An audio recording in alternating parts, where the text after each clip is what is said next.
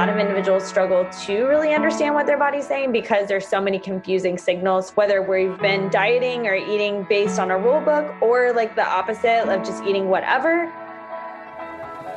Welcome to the Longevity Blueprint Podcast. I'm your host, Dr. Stephanie Gray. My number one goal with the show is to help you discover your personalized plan to build your dream health and live a longer, happier, truly healthier life. You are about to hear from Dr. Lauren Lax, who has an absolutely incredible story. Today, we're going to unravel the gut brain hormone connection and discuss mold and mast cell activation syndrome. Let's get started.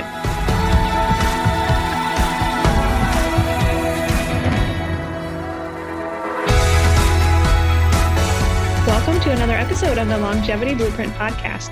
Today I have on the show Dr. Lauren Lax.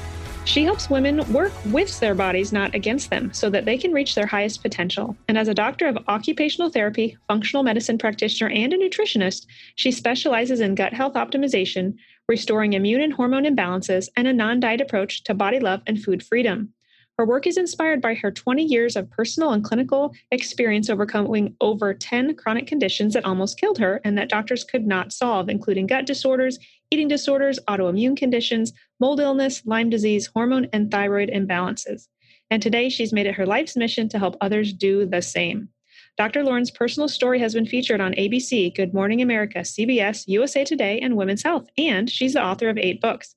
She lives in Austin, where she operates her virtual functional medicine clinic. Welcome, Dr. Lax.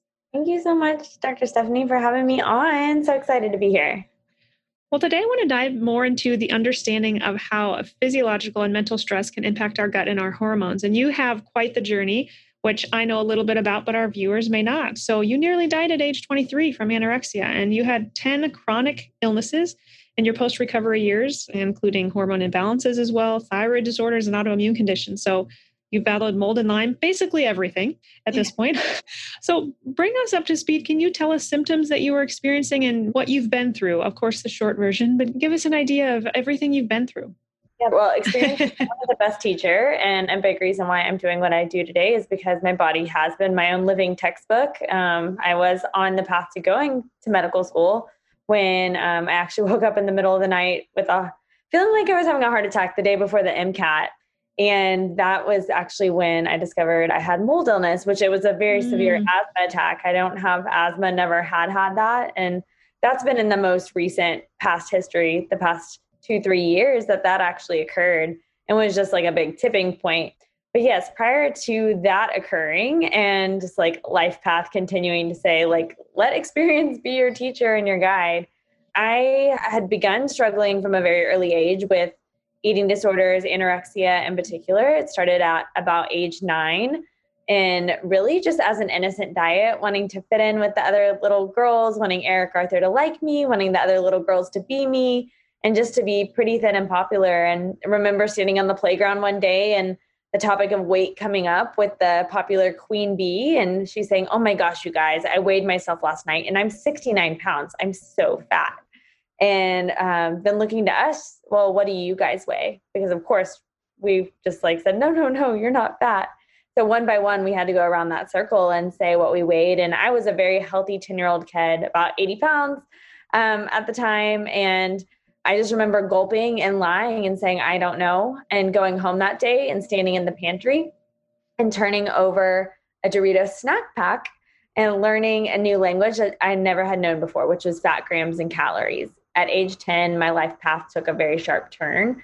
And just really my preteen years, teen years, college years were really defined by this gripping eating disorder that took hold of my body and my mind and spent an accumulated four years of my life in treatment centers and hospitals on feeding tubes and heart rate monitors, IV fluids, and just like really did every single diet under the sun. I feel like I can definitely relate to all, all of my clients, maybe some of your listeners that have tried and yo-yo dieting and I'm not even in the pursuit of being like thin at the end of my eating disorder. It was really more about like a sense of achievement and control and um, just really even perfection with my food and kind of running into those holes that I think a lot of those in chronic illness run into as well, which is like, oh my gosh, sweet potatoes give me bloating and spinach has too many oxalates and gives me IBS or whatever like little food fears we can develop even in our pursuit of health. And so that was just really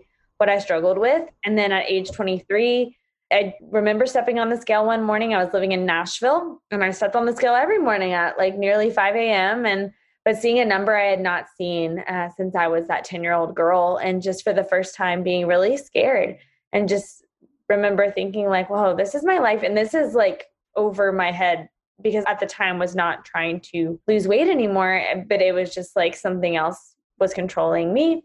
And remember getting in my car, going to the YMCA and praying out loud, God, help me make a change today. And a change meant maybe 30 minutes less on my Stairmaster or being able to eat one more tablespoon of almond butter. Um, and instead, I got out of the, my car at the gym, gathering my fitness magazines that I kept in my trunk to read on my Stairmaster. And um, not one, but eight other individuals walked up and said, Good morning, Lauren. And these were eight other gym goers I had seen all that past year.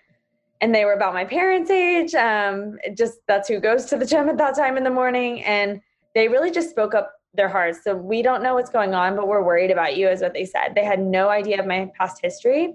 Another one said, We want to help. And they had actually called Vanderbilt Hospital in Nashville and just said, We're going to bring her in. And again, no like bullet wound had happened, no like really emergent thing had happened, but they were worried and something in their hearts really had been stirred. And to this day, I call them my eight YMCA angels because in the CCU, a cardiac care unit with a heart rate nearly in the 20s and doctors saying that they may need to put a pacemaker in. And it was, again, the first time in my life that I realized it wasn't my parents telling me to get healthier or doctors saying I needed to change. I had one of two choices to live or to die. And so I made it my my goal and my manifestation that I would survive that and I had no idea what life would look like on the other side nor this path that I am on today I was actually pursuing becoming the next Katie Couric at the time, Today Show, news, journalism, and all that. And spent four weeks in the hospital on heart rate monitors and feeding tubes, and then another year actually in treatment in Miami. Um, and it was treatment, typical treatment for eating disorders is Pop Tarts, pizza, and Prozac. It's very symptom based, like we may see just in any conventional model that is symptom based. It's like if the girl's not going to eat, we'll just give her the Pop Tart and like that's the answer to helping her gain weight. It seems like logical, right? Um, and that was the typical treatment of my past, typical treatment going to go into that. But something in me had changed, and something in me had also really become inspired to find a different way to heal. I so believe and share this with my patients when given the right tools, your body innately wants to heal itself and it wants to work with you, not against you. And so for so long, I had been working against my body and not really trusting my body. And so through that, and just through my belief that there could be something different than the typical treatment model and running back to the eating disorder, when I got out of treatment, began to, to forge a new path. And from that, I kind of stumbled into functional medicine, which a lot of folks that um, forge a new path in health oftentimes do and functional medicine being about the root cause of illness, getting to the root cause versus band aiding symptoms. In the aftermath of my eating disorder, I experienced what I call post recovery recovery. What happens to your body after years of chronic dieting, after years of just self neglect or just not self care? And you don't have to have an eating disorder to have like stressors really catch up to you in your your later life. And i a lot of times will have my clients put together i call it a stress scavenger hunt or a health story timeline to really figure out what are the things that led you to where you are today because ill health typically does not happen overnight. And so for me what that resulted in was being diagnosed with several hormone issues just imbalances in general thyroid conditions not getting my period several autoimmune diseases from colitis to celiac type 1 diabetes and really a mast cell activation syndrome presentation, even, which was the tipping point within mold, my immune system went haywire. So I was being diagnosed with some different condition I had never had, be it allergies, asthma, migraines, or again, more autoimmunity every six to eight weeks over the course of a year. And so a lot of the doctors had no idea what was going on conventionally. And it was really through experience that I began to understand what was going on. And just in my post recovery years now, I'm just on the back end of healing from mold. That would be like, I think, the iceberg or like the tip of the iceberg, rather, um, mold and Lyme, and just kind of discovering that. And that's something that I do find a lot of individuals that have had some sort of trauma in their earlier life, the cards become stacked against you in that way from an immune perspective of why maybe certain people are more sensitive to those things like mold or Lyme. But I've learned so much and really would not change any of it today because I really feel like I can get into my patient's shoes and see them and hear them and know because I've walked it. And similarly, we all have our own stories as well. But that's kind of like the story in a nutshell. Big story. Awesome story. Did you know about the gut brain connection back then, or when did you discover the gut brain connection? Yeah, the gut brain connection really came on the radar within functional medicine. A thing I talk so much about now with my clients because it is so apparent that the stress from the mm-hmm. brain can really impact our gut microbiome, which then in turn impacts our health because 80% of your immune system's there, 95% of your serotonin, your feel good brain chemicals are produced there. 30 plus hormones are produced or synthesized in your gut. So so much of your your health lies in your gut, not just being able to digest food or not. So that's why that brain gut connection is so pertinent to our health and and a huge factor in many different conditions regardless of the diagnosis or the name of that condition it's so sad regardless of the condition when many individuals are never asked by their specialist what they're eating right? Many patients come to see me highly medicated and their doctors never once ask them what they're eating to see if how, how poor their nutrition may be and that they're actually consuming inflammatory foods that are working against them, right? Compromising their body's ability to make that happy uh, neurotransmitter serotonin. Now, I, I do see patients with various eating disorders, and when I bring up the concept of food sensitivity testing to them, they sometimes they shut down a bit because they think, oh no, now she's going to restrict me even more. And so I don't want to do that test because I, I don't want to be more restricted. Have you been in those shoes or what's what's your response? How do you coach clients who have that that response to to doing food testing? Well, I think food testing is just a reflection of your gut microbiome status, really. It's like what your your gut bacteria can digest and absorb. For the most part, if you have autoimmunity, something like a celiac or gluten cross sensitivity reactions, which still can be very immune in nature, leaky gut in nature. It's still a reflection of what's going on in your gut. But like for a person that is really sensitive to those foods, having them again is probably not going to be helpful to mm-hmm. them feeling well. But say like apples come up on your food sensitivity test or chicken or something like that, it's typically more representative of your gut bacteria's ability to digest the certain food compounds and proteins. And right. so like just saying it's exploratory. And I actually love to do, I call it a food swap challenge with my clients first before even diving into testing. And to just ask them, what are the top five foods you eat every day? And it can be anything. They don't have to be like going to McDonald's every day. It could be like I eat avocados every day, a little bit of dark chocolate, and like apples, like I said, etc.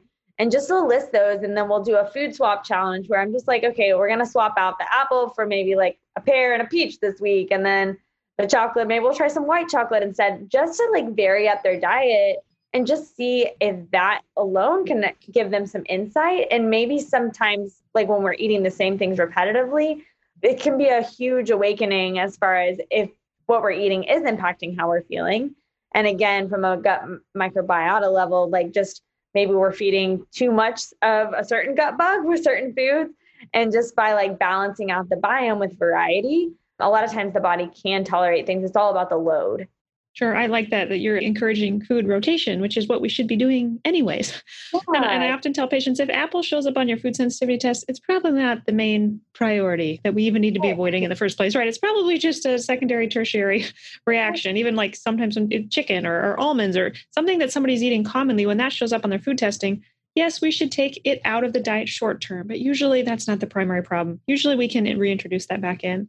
And I do tell a lot of my patients who are, are struggling with eating disorders that doing food testing can actually be encouraging because it can provide us a whole list of foods they can try eating also, right? So they may be worried that everything's going to show up on the test, but many times it's just a few select food families like gluten or dairy or whatnot that are showing up, and that can actually give them a list of foods that they can try introducing. Yeah, I always like to encourage the abundance mindset, thinking what can I have versus yes. what I have and just the language we use with foods instead of like elimination or can't have it like i'll oftentimes call those like not right now foods if we're like experimenting with something just to like cultivate the way we speak about food or mm. speak about our health really can impact the downloads and how we approach health and our food you might not know this, but building a healthy gut or gastrointestinal system is one of the most important things you should be working on to maintain your health and longevity. That's why, actually, in my book, Your Longevity Blueprint, I devote the entire first chapter to the gut. I like to compare the gut or gastrointestinal system to the foundation of your home. You have to have a strong gastrointestinal system upon which to build great health. So, with that in mind, I want to share a few tips to help you do just that. The first step with improving your gut health is to clean up your diet, removing inflammatory foods, foods you may have sensitivities towards, and treating gut infections. Like I mentioned, I get into this in a lot more depth in chapter 1 of my book. Once you've done that, however, there are also some amazing nutrients that exist to help you heal further. Two of my favorite Your Longevity Blueprint combination powder products for helping patients heal their guts are called Gut Shield and GI Support. Gut Shield contains several important ingredients, including glutamine and zinc. Glutamine is the most important non essential amino acid for gut healing, and zinc is a top mineral for gut healing as well. Gut Shield also contains N acetyl D-glucosamine and aloe vera. N-acetyl D-glucosamine is a mucin precursor that has been shown to increase the production of mucus within the GI tract. This is beneficial in coating the tract and protecting it. Gut Shield also contains deglycerized licorice root extract, also known as DGL, a form of licorice root that does not contain glycyrrhizin, which can raise blood pressure. Licorice has been known to treat and heal ulcers. It works as a demulcent to soothe the irritated tissue. It's antispasmodic, anti inflammatory, and anti allergenic. Aloe vera has been used throughout history to promote a normal inflammatory response. You may have used it on your cuts, scrapes, or burns as a child. Studies have shown that aloe vera is also specifically beneficial to the gastric mucosa, in part through its ability to balance stomach acid levels and promote healthy mucus production. All these gut healing nutrients are packed into one little scoop of powder that can be added to a beverage of your choice or mixed into a smoothie. I recommend patients consume this consistently for at least three months for gut healing. My second favorite product for gut healing is called GI Support, a gut healing protein powder containing glutamine as well. The difference here is that GI Support is also loaded with natural anti inflammatories like turmeric. It also contains arabinogalactans, which serve as prebiotic fiber. And it contains green tea extract, also known as EGCG, a potent antioxidant that further helps to reduce inflammation. It's the Cadillac of gut healing powders because it has protein, the amino acid glutamine, prebiotics, anti inflammatories, and antioxidants all in one scoop. And yes, it can be combined with Gut Shield. Consider taking the synergistic blend daily while focusing on cleaner eating. These products aren't needed forever, but they sure help expedite the healing process of your gut lining. Check out more product information on our website and use code HEALGUT for 10% off either product. That's Gut Shield or GI Support at yourlongevityblueprint.com. Now, let's get back to the show. So, why is healthy eating killing us? Yeah. Oh, that's a good one. So, I think um, I kind of like alluded to this just in my own story. Sometimes we can let being perfect get in the way of good and feeling good. And sometimes there's multiple layers to this answer. I would say first starting with gut microbiota level. Healthy gut microbiota needs variety and abundance of foods and nutrients to to be happy and thriving.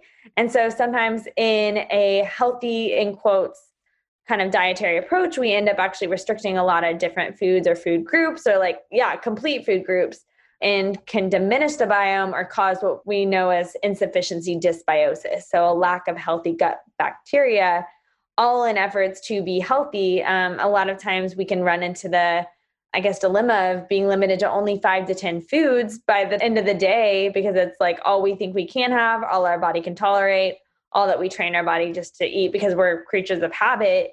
And so, in turn, that does kill the gut microbiota um, because a healthy, thriving gut microbiota needs an abundance. And I think, too, just like there's so much dogma, I guess, in our society about like, we all know what foods are not good for us. Like, what was that documentary with Katie Couric? Fed Up, I guess, where oh. we talk about like the obesity epidemic is so common. She, I love the line where she's like, little did I know that in the 1980s, I'd be reporting on this epidemic my whole career. And so that has been definitely in the mainstream. We know one in three Americans at least are obese. Um, that number continues to go up. Same thing with kids, one in five. But we don't really talk about like the other side of the coin, which would be ultra restriction or just this disordered eating mentality. You don't have to have an eating disorder to have an unhealthy relationship with food. And so, where we can get into these little dogmas for ourselves, whether it's like, okay, I'm on the keto diet and then carbs, we become super anti carb and feeling like it's an identity loss if we are to even think about eating a sweet potato. Or same thing with like calling ourselves actually our diet. Your identity is not that you are a vegan. That's not who you are. It's right. perhaps the diet you adopt, but we adopt this identity. And I think it can embody beyond what we're putting in our mouth, just a, a greater mentality component to that and just stress in general around food. Like stress kills in general. So stress is the yeah. antidote to good health. And one of my favorite studies out of the University of Texas, it was a pleasure study, like on food pleasure, vitamin P pleasure. And they took a group and gave them two groups milkshakes. Uh, one of them was told it was a sensible milkshake and that it was like, I guess, low in calories, really good for them. The other group was told to just like plain out, like, just enjoy it. They were both the same milkshake. Like, they were a real milkshake. The sensible group though had so much more stress still about that milkshake whereas the group that just was told to just enjoy their milkshake actually had more satisfaction from the meal and i think on the metric markers like at the end of the study actually even experienced some weight loss as opposed to the other group stress around food can impact like actually the digestion of the food mm-hmm. and just like our mentality with it when i think stress also i think of the adrenals of course and many times the adrenals require a nutrient called salt. And I think sometimes the danger, as far as why healthy eating can be killing us, is that we're then robbing our body of sodium. I had a patient today who had literally came in with low sodium. And I've been there myself. I had really low blood pressure and I needed to actually add high quality Himalayan or Celtic sea salt to my diet. So ah. sometimes I think we eat so healthy, we're restricting what we really need. We, our body, our, our adrenals need salt, especially to handle the stressors that do come along in oh. life. So I think that's another way that healthy eating can be killing us because we're we're not consuming some of those even minerals that we need. And I think too, just becoming disconnected with how we feel, we turn into like, just give me the food list and like, what should I eat, as opposed mm. to like mm. being able to understand and relay the signals your body's actually signaling to you. And one client comes to mind, the highest cholesterol I've ever seen in the 600s. And that after being on a diet that was just not fit for her, but she was told that was like, I mean, it's super fat like right now, which is carnivore. It was just not a good fit for her. And I mean, she kind of was feeling better on it, but what we discovered is she just had a lot of dysbiosis. And so that's why, like, when we actually cleaned up the gut and helped her with being able to absorb and digest like all foods, again, some carbs um, that were maybe not making her gut feel super well, it's just like she came into balance and yes. her body was definitely speaking but she was just not really able to like listen because she was just very fixated on following a rule book yeah, I think all these diets that whatever we want to call them, I don't even want to call it a lifestyle because sometimes it is really just a, a, diet fad that someone's participating in to try to help themselves. Also, right? They're doing it for the right reason. They're they're trying to help themselves. I wonder what will show long term research wise, right? With someone who is on a carnivore diet, like some people probably respond well to that because they are avoiding the other inflammatory foods but because they are resting their gut in a way right but you're i think you alluded to a big fact the microbiome is just messed up or jacked up. So patients do well short term on those diets. But I think long term, when we see the research of some of these experimental diet ads, crazes, whatever, I think we'll see that they're not a good fit long term because then the patients are left nutritionally starved, of course. What is intuitive and mindful eating? So, how do we do that? I know it's easier said than done. So, how do you advise your clients on that? Yeah, I think both of these, they're terms that get used interchangeably and they're actually different. So, intuitive eating being like, really what you're born knowing how to eat. Like as a baby, you knew when you're hungry, you cried and you knew when you were full, like you turned your head away, you were done like with milk and when you were satisfied.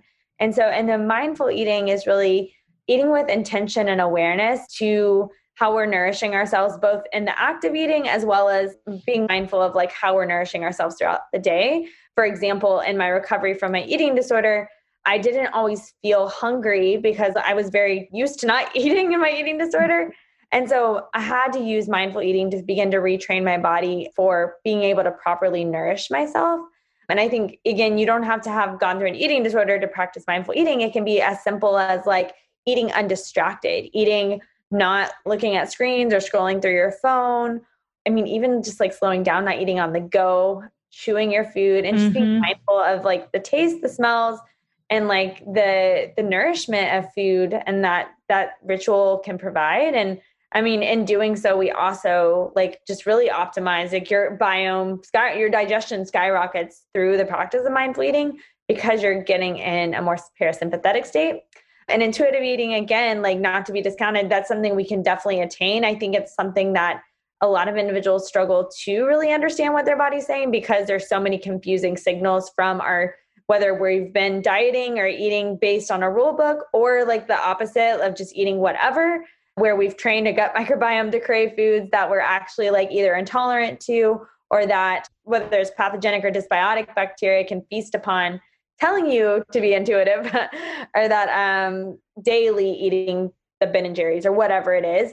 I think if you're being intuitive, like a really good marker of that is like balance and like your body just speaking like in variety for one, because that's what a, a healthy, balanced body desires as well as just like one day eating the steak, one day eating the salad. Like your body does have that yin and yang where when we are in full balance is going to ask for those things.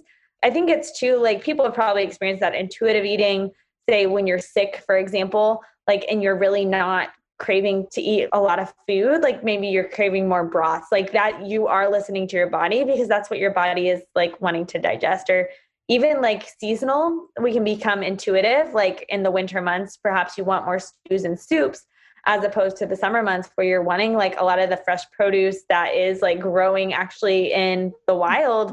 Your body is and still fighting to be intuitive despite like having food access to both soups and fresh produce at all times of year. You keep speaking to these signals. So I want to talk about, I can never pronounce them, but ghrelin and leptin resistance and kind of talk about those two signals. Yeah pretty new and evolving i think in research. Like i think it's only been maybe 20 30 years that we've known about these hormones ghrelin being your hunger hormone. So if you have ghrelin resistance you really like can continue to be hungry and then with leptin that being your fullness hormone. And so I think both of those can get just really hijacked and we can get really confused on our signals like hunger and fullness based a lot upon our gut microbiome and what like research shows is a healthier balanced gut microbiome will balance out these two. So, yeah, I think just like the hunger fullness signals in general, a lot of us are super disconnected with just based upon our history with dieting or how we grew up even like being example like rewarded with food like if you made an a on your report card or something like that. But a key way of circumventing that resistance is again focusing on a healthy microbiome and doing so with either like your practitioner that you're working with or just like really optimizing digestion from digestive enzymes stomach acid chewing your food some of the mindful eating practices we're talking about. So mold is very common, unfortunately, and that's something that you have been exposed to and suffered with. So, do you want to share? You already shared a little bit of some of the symptoms that you had the pseudo asthma attack in the, in the middle of the night. What other symptoms did you have, and how did you go about finding out that mold was the culprit? So, great question. Symptoms, I guess it was like a slow build. Like, you don't really, I didn't know I was living in mold. And a lot of people, I would say, one in two buildings they say are water damaged buildings. So, a lot of your listeners could be living in it as well. It really just depends on like your threshold, your detox pathways. But I think everyone will be impacted by mold to some degree. We just don't really always realize it. So, sinus congestion, allergies, even seasonal allergies increased food sensitivities, gut mm-hmm. problems that don't seem to go away, headaches, brain fog, fatigue. Like a lot of these symptoms can be like lumped into so many different things. I mean, like hormone imbalances. Hormones are a huge part of mold, though, too, can be influenced by these mold spores and mold uh, fungi building up in the body, is really what's happening.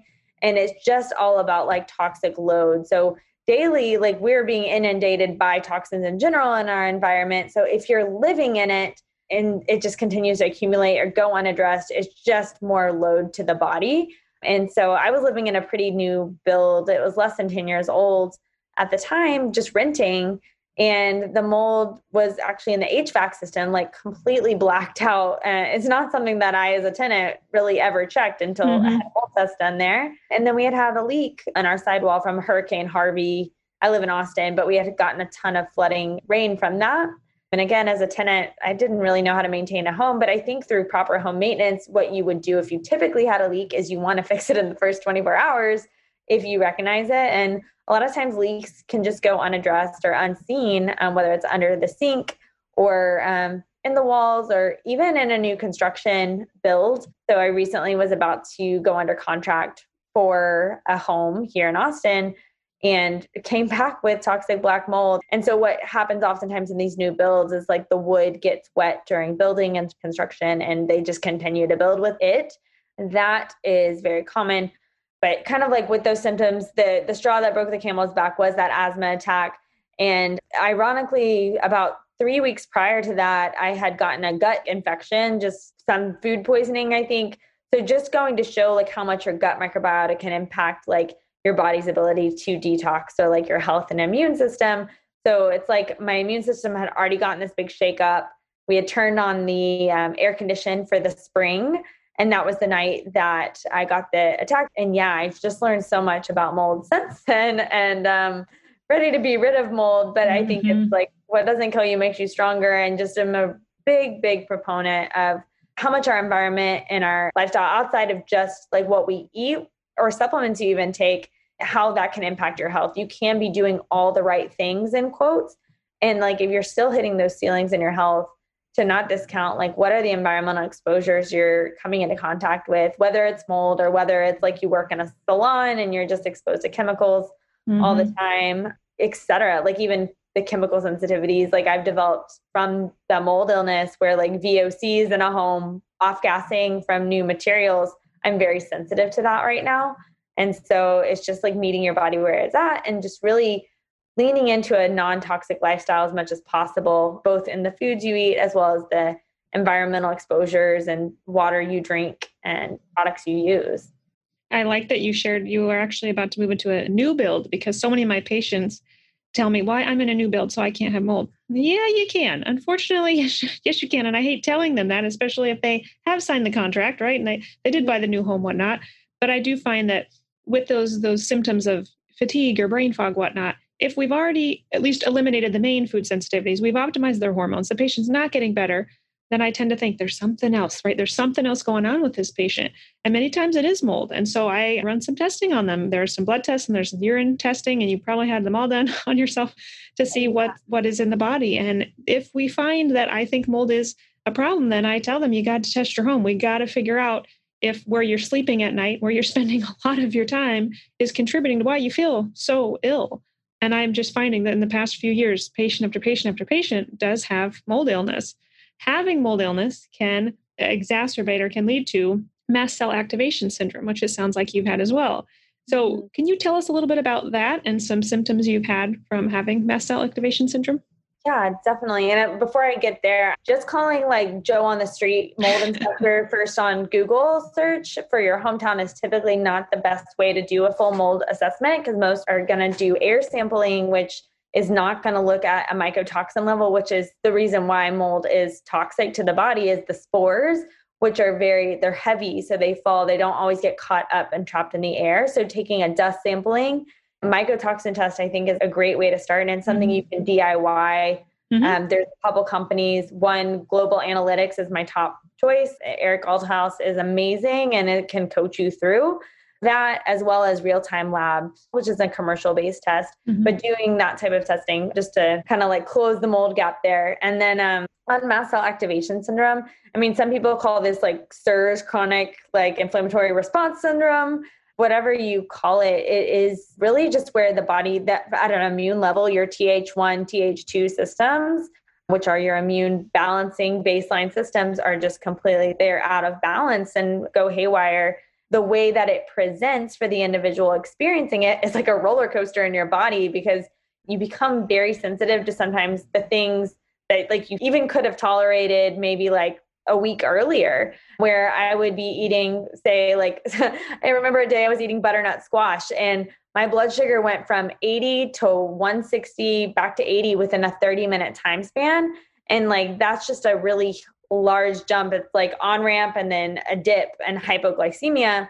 That was one way like it played out. The next week, I took a supplement to help with my adrenal glands I had taken prior, just like ashwagandha and my body completely my brain freaked out where i got chronic migraines is like i was having reactions to foods and supplements and my environment exposures as well just that chemical sensitivity where i'd go into like say a new build construction home to just look at it to maybe buy and i couldn't even like tolerate and stand getting a pedicure that i had been to typically and just like had to leave because my body just starts freaking out or like my airways start closing a lot of times mast cell activation syndrome will present as a histamine response in that initial exposure. So whether it's like your throat closing, your chest tightening, the brain fog happening, breaking out, or skin rashes happening. All the sensitivities you had were huge clues into, well, both mold and the mast cell activation syndrome for sure. So, how are you healing? So you've been through so much. What are some staples? What are some things, uh, some lifestyle practices you have every single day that have made a significant difference in your recovery? Yeah, ironically, I would say the top ones have nothing to do with food or supplements. And so, number one would be just like really grounding myself in how I start my day and not starting my day off like in the fire of like email checking, social media, or news prior to all of like my mast cell activation syndrome, like as an entrepreneur, I was very much like just working.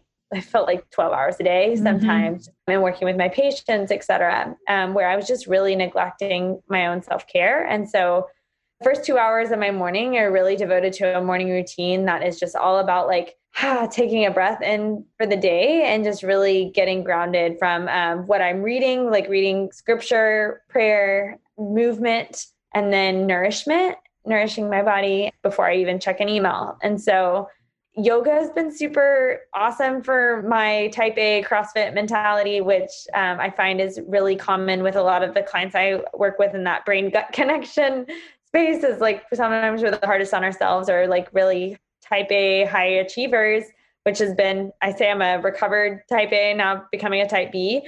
But uh, yoga has been super awesome. And i even do power yoga which is like still not like the yin yoga. But like for me it was just like really taking a break from the go go go. And like even overtraining i had been doing prior to a stressed out state as well from my eating disorder days.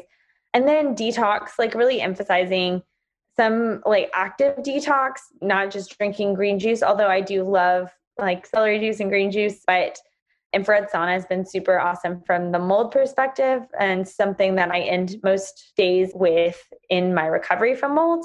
Some IV nutrient therapy as well with um, high dose glutathione and some vitamin C and phosphatidylcholine. So IV infusions, and then just like really leaning into that like very diet and gut microbiome, believe it or not, and something that I don't think is discussed enough within the mold world just because there's such an emphasis on like taking a lot of binders, kind of even like in a dysbiotic world, like killing the pathogens, as opposed to like how can you like love your gut bug army because that army is what's going to fight for you. And so, literally loving my gut and doing so with probiotics, short chain fatty acids, and um, like reintroducing fermented foods now that my body is not so histamine sensitive. There yeah. was a time where I was sensitive to histamine foods, and I've recovered that ability that's encouraging to hear. That's wonderful.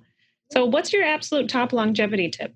Just spark joy. Like, life is not meant to be so hard. And I think just finding joy, whether it's like the morning cup of coffee that you have or connection with an individual, like typically when at the end of the day, when I think about what was joyful that day, is nothing to do with my what I achieved or like work. It's typically like an interaction I had with a person or an escape I had, like such as a yoga class or a time outside, etc. And so I think the more we can lean into those spark joys, that the more just like freedom that does come with that. Mm, love that. Love that. Do you have any special gift or promotion for the listeners? 100%. So I love my three day gut reset cleanse, which is on my website, drlauryn.com, D R L A U R Y N.com. And that word cleanse really being more about refreshment for your body, not about restriction. And so I think if your listeners download that, they'll be surprised to see that um, they won't be starving. Wonderful. Well, thank you so much for coming on the show and sharing your incredible story with our listeners and just being a true beacon of hope to those who have struggled with similar challenges. So, thank you again. Thank you so much, Dr. Stephanie. I love how passionate she is about our microbiome health. She loves her gut bug army, and we should too. She gave us a good reminder to eat a variety of foods and to rotate on a daily basis. So, when eating tonight, I think I speak for us both in saying that we encourage you to truly be mindful. Eat without your cell phone in hand, chew your food, eat slowly, and think about what has brought you joy through the day. To learn more about mast cell activation syndrome, listen to my previous interview with Beth O'Hara. Be sure to check out my book, Your Longevity Blueprint. And if you aren't much of a reader, you're in luck. You can now take my course online where I walk you through each chapter in the book. Plus, for a limited time, not only is the course 50% off, but you also get your first consult with me for free. Check this offer out at yourlongevityblueprint.com and click the course tab. One of the biggest things you can do to support the show and help us reach more listeners is to subscribe to the show and leave us a rating and review on Apple Podcasts or wherever you listen. I read all of the reviews and would truly love to hear your suggestions for show topics, guests, or how you're applying what you've learned on the show to create your own longevity blueprint. The podcast is produced by the team at Counterweight Creative. As always, thanks so much for listening, and remember wellness is waiting.